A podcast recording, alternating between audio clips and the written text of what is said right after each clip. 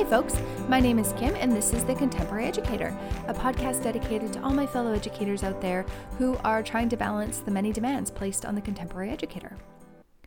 I live on the unceded traditional territories of the Lekwungen peoples of the Esquimalt and Songhees nations. So, today I wanted to talk about coping strategies. We're in this environment right now where everybody's experiencing heightened stress, anxiety, and a real loss of control and sense of control. And so we're all exhibiting different types of coping strategies while that happens. Some people, you know, they get more organized or or they feel like they need to find a way to have control in a different way. Um, perhaps they are a little more on edge, or they're turning down social commitments or other kinds of commitments, work commitments that they normally would take on but these are all just coping strategies that we're all uh, we're all exhibiting and trying to experiment with i guess given the uncertainty of this time and um, the fact that this is really uncharted territory for all of us. So students also have coping strategies and i know we all know this. Inherently we understand that students have these unique ways of of being and of coping with um, whatever situation they're in and I think that we're going to see a lot more of them come the return to school, whether we're returning virtually or if we're returning face to face. There's going to be a whole new set of behaviors that we're going to have to contend with. And I think it's important to start to acknowledge that these behaviors are a sign of something deeper and that these behaviors are often um, the reflection of a coping strategy that a student is experimenting with. Coping strategies are not developed overnight. They are often something that students or, or people in general have experimented with once or twice and have found success using that coping strategy. So, for instance, if a student is quick to tears, um, sometimes that is developed as a coping strategy to be able to have a particular need met for a student who is not, and the same is true the opposite, right? Like if a student is not quick to tears um, and it's really difficult for them to show emotion, quite often that's also a coping strategy that they have learned to develop over years. They've learned that it's not safe to cry, or they have learned that um, emotion doesn't get you anywhere and that you need to be guarded. So these are all coping strategies that we have, ways of of keeping ourselves safe of finding some sense of control or autonomy in a situation that feels um, like we have a loss of autonomy. And behavior in general is a way for students to experiment with ways to get their needs met. And, you know, the basic needs, of course, like food, water, shelter. Uh, but in school, the one that we see more often is love and acceptance. And so these things are going to be much more amplified in the coming months um, because students are going to have to contend with experiences they've never had to contend with before. And that means that they're going to be trying out a whole bunch of different coping strategies just to try to see if it works, like just throwing something out there and seeing what sticks. And so we're going to be seeing behaviors from students that maybe we haven't seen before, even students we have good relationships with. There's going to be a whole different way of uh, responding to them and noticing what these behaviors are. So, I'm going to urge you that as you listen to this podcast, as we go through this episode, um, really try to think of your students that you would normally think of as having a behavior problem or a behavior issue or that are considered non compliant. Try to call those students into mind and try to think about um, some experiences you've had with this young person, what that behavior was that was probably driving you up the wall or was making it very difficult for you to instruct the rest of the class or for the rest of the class to focus. And um, think of these students and try to identify like what is the coping strategy that this student is employing with that behavior. And if it's not a coping strategy, what need is it that they're trying to have met? It's going to be one of those two things. I can guarantee it because behaviors are they don't happen in a vacuum. You know a student doesn't walk in one day and say i can't wait to piss off that teacher. I can't wait for them to hate me and uh, i just want to have the worst year ever. No student is going into their school year thinking that but i think that a lot of teachers when we are faced with a, a student that we have difficulties building rapport with or um, who make it that much more difficult for us to deliver our lesson it can be really hard to isolate the behavior from the kid. And so then we start to think of that kid as being troublemaker, as being problematic. And we start to dread that kid coming to our class. And then we create this self fulfilling prophecy, right? Like we expect them to behave inappropriately. And so we start to respond to their behavior, perhaps more authoritarian than we would with other students, or perhaps stricter, or, you know, it takes very little for that student to get sent to the office or get sent outside, whatever, you know, our our strategy is. And so I'm just going to urge you this time to really think about the particular student and some particular scenarios and see if any of these things ring true for you and for this student. So also, while you're listening to this, keep in mind that this is also classroom management. So, this is really, as much as this is a podcast on coping strategies, this is also a podcast on classroom management. Because if you can start to understand those base needs and what those strategies are coping for the student, or how that student is coping with something using those strategies, I should say, once you can understand that, you can start to employ different strategies and tactics to get buy in from that individual. And that's really what we want. We don't want to manage our students. We're not managers. That's not the intent here. The intent is to create an environment in which these students want to learn. And the best way to do that is to understand their needs and then meet them. So, with all that said, I'm just going to start diving into some coping strategies. And this is no means by no means an exhaustive list. Coping strategies can be applied across the spectrum to different mental health struggles that students are having, um, to different mental health diagnoses, to different physiological barriers and and diagnoses that way as well. Um, so there's all sorts of things that people are coping with daily and types of strategies that we'll see them using in a classroom.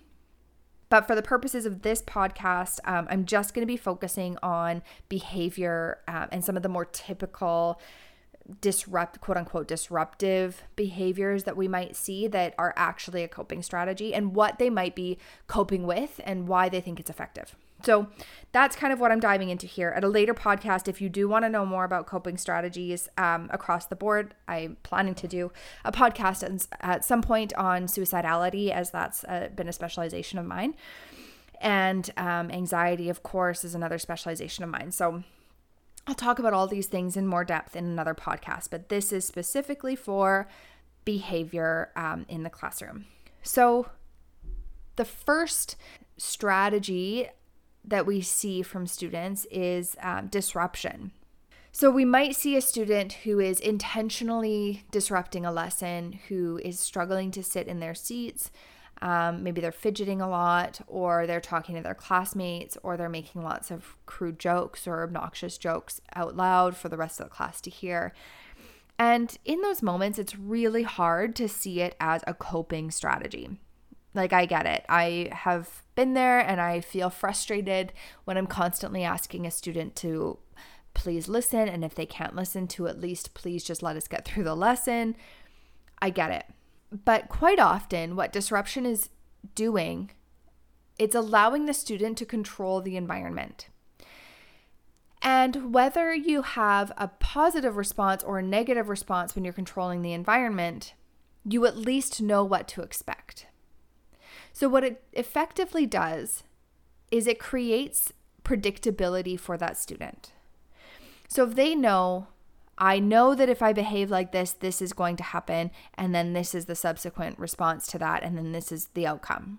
They're going to continue to exhibit that strategy because it allows for them to create a predictable environment. So, even if that predictability isn't positive or isn't actually what that student is after um, personally, what it what it does is it allows them to have a sense of control. And right now, as we all know, our environment is completely out of control. It feels overwhelming and daunting to think about all of the things we have no control over. And when we don't have control, we are um, we're really left to the devices of the universe or for the powers that be, whatever, right? Like we're just kind of thrown to the wolves and sink or swim. This is what students are, are dealing with as well. And as much as we want to know what's happening in September or we want to know what's going to happen over the next school year. So do they. And so, if you're noticing an increase in disruption from all of your students or even just one student, um, start to consider that this might be their effort to control the environment. So, what do you do with that?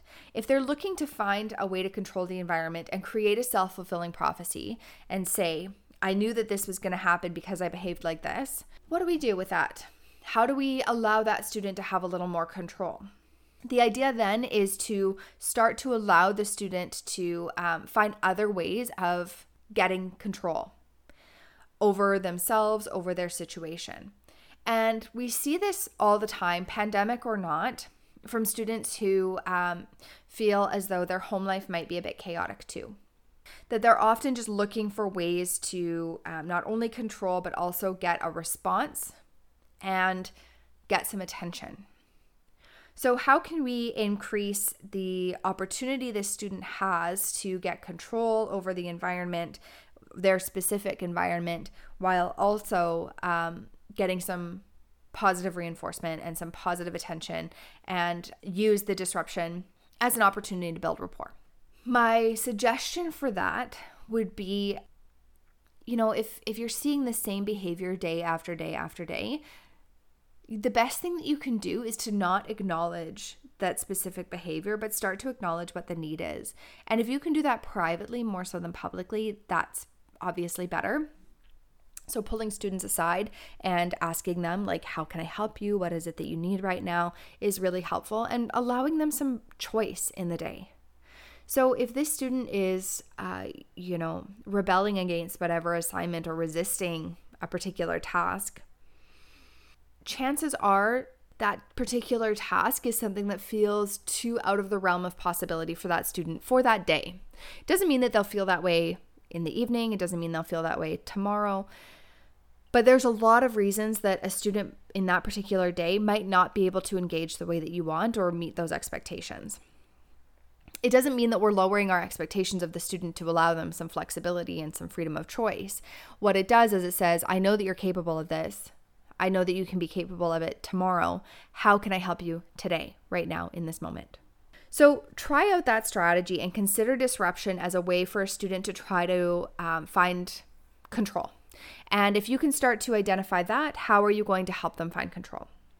So, the next pattern that we often see is avoidance. Students will avoid a particular assignment or avoid a task as a coping strategy when they may be missing um, foundational skills needed to perform that task or that that assignment. So you need to start to consider where those gaps in foundational learning might be. I noticed this a lot when I worked in alternative school because a lot of our students would have been away. Some of them hadn't been in school for four or five years. And so they would come to school, they'd show up, and that was enough of a sign to tell me that they wanted to learn. However, when I would sit down with them to try to teach them a particular concept, there was a lot of resistance. They would avoid sitting down with me. They would literally see me coming and they would run down the hall and out the back door. Or they would go into the kitchen and go and make tea and they'd be like, "Oh, as soon as I'm done my tea." "Oh, yeah, yeah, yeah. I just I got to do this one thing first." And then, you know, they're avoiding the task. And it's because they were missing so many of the important skills that they needed in order to be able to do that task at the level that they needed to be able to perform it at. This then isn't about the student not being able to do the task at hand. It's just about their fear of not being able to do it because they didn't have all of the skills from grade six that led to success in grade seven, all the skills from grade seven that led to success in grade eight, and so on. And so we need to then just be able to break it down and start with the foundational skill that this student fears that they're missing. They may or may not be missing that skill, right? So, for instance, if the assignment is to write an essay and you have a student who's never written an essay because they haven't attended school since grade six or grade five, the worst thing I can do to get engagement is to say, write this essay. But what I can do is say, okay, let's sit down and let's just write a few sentences together and, um, you know, we'll just, we'll answer this question with some sentences. Well, now we've got the sentences. So now how can we use those sentences to create a thesis statement? That's still just one sentence. And what is a thesis statement? Oh, it's theme. Okay, so now now we're starting to break it down and we're starting to look at where the gaps are, helping a student identify what theme is, helping them identify um, how theme ties into the idea of a thesis statement, and how to write a sentence. Most of the students, if they've gone through grades, if they made it to grade six, and most of the ones that I taught did, though not all, they knew how to write a sentence. And if they didn't know how to write a sentence, they knew how to speak a sentence. So it's about helping them understand that they do have the foundational skills, even if they weren't able to attend school at a, at a certain point. The other reason that students may be avoiding a particular a particular topic or subject or or material is because they feel unrepresented by that material. So in BC, in the schools that I teach in, we get this a lot from our Indigenous students because they feel unrepresented by the material that they're learning. They feel as though the material is primarily white and male, and they are constantly trying to identify with how to learn in this European way of learning. We're finally at the point, you know, after um, after a long, long time, where we are integrating indigenous resources into our into our curriculum. And we're teaching through um, a more indigenized lens. And i think that that's a start. Um, certainly not the end point. The end point would be you know creating our curriculum around indigenous ways of learning. But that's beside the point. The point is that um, if students are feeling unrepresented by the material of course they're going to avoid it you know, it was easy for me to engage in in school because all of the people that I was learning about had similar experiences to what I was experiencing as a white woman. And so if they can feel if students can feel as though they're relating to the material, they're more likely to engage in it try to ask students where that avoidance is coming from and if you if you are having trouble identifying it on your own um, it doesn't necessarily mean the student is aware of why they're avoiding a particular thing. Sometimes students develop these coping strategies very intuitively, and they might not even necessarily be able to put context as to why they're avoiding something, but try to give them an opportunity to sit down and hash that out with you because um, if it's something as simple as feeling like they don't have the skills, it only takes a few minutes to help them understand that they do. And it only takes, uh, and especially right now, there are so many fantastic resources coming out for creating a more diverse curriculum that there's no excuses now to not be doing that work. Another thing that we often will see students when we're looking at coping strategies is arguing. So, we've talked about disruption, we've talked about avoidance, but the other one is just combativeness or arguing. Many of these students will come into our classrooms with a diagnosis of ODD, so oppositional defiant disorder. And if they're over the age of 15, they'll come in with a diagnosis of conduct disorder. Both of these diagnoses, first of all, opinion time, I think they're bullshit. I think that what we're doing is we're slapping a label onto very, very reasonable and understandable responses to a host of shitty contextual circumstances. And as soon as we tell a kid they're oppositional and that they have a conduct disorder, what are we doing? We're basically just setting ourselves up for a student who is going to fit that diagnosis, whether they did beforehand or not. So, anyway, that's just my two cents. But where is the argument coming from? Where is the combativeness coming from? And quite often, we can see it as a coping strategy for students who are struggling to find acceptance at school or acceptance at home. So, what we'll see is a student who is arguing with the teacher because they're trying to save face in front of their peers. They're trying to look as though they're tough, they'll stand up for their peers, they um, aren't afraid of you, they aren't afraid of authority, and that they are dependable. They can be a dependable leader for the rest of their peers. Whether this strategy is successful for them or not in that moment doesn't really matter because the the key here is that it's a strategy that they're employing to get a reaction from both you and from the rest of the class. So here's an example. I had a student teacher last year or the year before. And she had taken over one of my drama classes. It was a junior theater class. And I'd had this one student in my junior theater class. This would have been his third time taking it. Not because he wasn't competent at theater, but because it was the only one that fit with his class schedule. And he kept wanting to take my class. So he took it regardless of the fact that he was ready for a senior theater class. About two weeks after my student teacher started, he came to me and he said, I don't like the student teacher. I asked him to explain why. He couldn't really give me any real reasons other than the fact that the student teacher wasn't me. As flattering as that is, it's not useful for either one of us or for our student teacher. And it was basically just because he had grown accustomed to my way of doing things, and my way of doing things was different than my student teachers. And that doesn't mean that it was better. It doesn't mean anything other than the fact that he was used to it and the change was threatening. So he became very argumentative with the student teacher, and I was noticing this happen. He wanted to look knowledgeable in front of the rest of the class. He wanted to look like a leader in front of the rest of the class. The change to his environment and the unpredictability of his environment, much like I talked about earlier, led to him feeling unsettled, out of control, and uncomfortable. And it was having the, a similar effect to some other students, but not to the same degree as it was for this particular student because I had such a history with this student. He actually went around and gathered a petition. He wrote it out, um, very professional looking, typed it up, and wanted to get all of the rest of the class to sign this petition saying that they didn't like the student teacher either. This is a very obviously very inappropriate and unhelpful for everyone, including himself. His attempt here, this com- level of combativeness, wasn't because of the student teacher. It didn't matter who she was. It was just the fact that she was different than what he was used to. And it had nothing to do with if she'd been there first and I was the one coming in, chances are he would have done the exact same thing to me and have written a, a proposal to have me removed as well. But the idea here is is that he was trying to identify himself as the leader, to promote himself to his peers as somebody who could be depended on to maintain the status quo.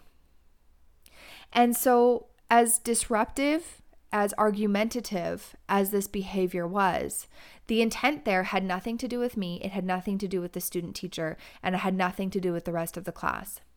It had everything to do with his own experience with the discomfort that he was feeling. So, in that case, I actually just called him on it and I just said, Can you just tell me what you're really feeling right now? Because I get the sense you're feeling uncomfortable. And at first, he was arguing with me and saying that it, I was wrong. Fair enough, maybe I was. Um, but after a few minutes, he said, Look, when I argue with you, I know that I still have a seat at the table. And he said, I know I'm still allowed in community circle every day. And I know that you're not going to kick me out. And I know that if I go and take a walk and get a drink of water and I decide to come back, you're not going to bring up the fight again. And he says, I don't know what she's going to do. She doesn't even know what she's going to do. And so that's where his discomfort was from. The argument had nothing to do with anybody else other than his own experience of discomfort. So we need to allow room to acknowledge where that's coming from and acknowledge that argumentative behavior, combative behavior, it has nothing to do with us as educators. And it can be hard in those moments to not lean into it and to argue back or to want to appear as though we're the one with all the knowledge. But it's not doing anyone any favors to respond with, you know, battle. So letting students have that space if they need to argue, you know, ask them to do it privately, address it head on in a private environment. You're going to get a lot more out of it. We need to remember that anxiety, depression, all of these things, they present themselves in really different ways depending on the student and depending on their experience. And right now, our students are coming up into coming into school rather with a lot of anxiety and a lot of uncertainty. Our students before who were rock solid and didn't experience anxiety to the same extremes, They are now. And I know I've said this before, and if you listen to my podcast, you're probably like, okay, stop beating the dead horse here. We know anxiety is an issue. But really, what it often is, and, and this is why I bring it up, because behavior is a direct reflection of a need that is being unmet and an experience um, that this, the young person is having. And so, quite often, if a need is being unmet, there is a level of anxiety associated with trying to get that need met. And so, we're going to see these behaviors coming out tenfold from what we'd experienced before because there are a lot of needs that are going to be unmet this next year not because of us as teachers not because of our the parents or the families but because we're we're sailing through uncharted waters and so we have to consider that um, our students are looking to regain a sense of control and um, we just need to enter into all of this with a basic trauma informed lens so I'm not going to get into too much with trauma informed today. It's a big topic and it warrants its own series of podcast episodes. But in summary, trauma informed practice assumes that students' behaviors and um, and responses are actually a response to an experience of trauma. And every single one of our students this year is coming into school with a trauma. They do every year. But this year they have a collective trauma, and that's the pandemic. So, this next year, as you start to see behaviors coming up and you start to try to figure out your own classroom management style, whether you're a new teacher or, well, we're all new teachers this year, but whether you are, you know, experienced with classroom management or this is the first time, try to revamp your typical classroom management strategies by considering behavior as a response to a need by considering behavior as a response to a collective trauma. And try to isolate the behavior from the student. And I can pretty much guarantee that as soon as you are able to do that, as soon as you can start to see the behavior for what it is, rather than feeling defensive or feeling as though you need to regain quote unquote control of your class, you're going to have more control because everybody's going to trust you. And so it's not going to end up being this battle of who has the most control because students are coming in looking for that too. So, this is why at the start I said envision your students that you've had the most challenges with in the past, isolate the behavior from the student, name the behavior, don't label the student, right? Name what the behavior was, and see if you can identify the need that is being unmet, what need it is that that behavior is trying to meet, and how is it a coping strategy for the lived experience that this young person is going through. So I hope that that was helpful, and I hope that you're able to apply some of these strategies um, and that you found some value in this discussion. And if you have comments or you want to talk about this a little bit more, I would love to hear from you. Um, please just shoot me an email on the blog at thecontemporaryeducator.com or find me on Instagram and DM me or just message me on one of my posts, whatever, um, at teach.emote.repeat. I hope you all have a really wonderful day, and I hope that your transition this next school year is manageable.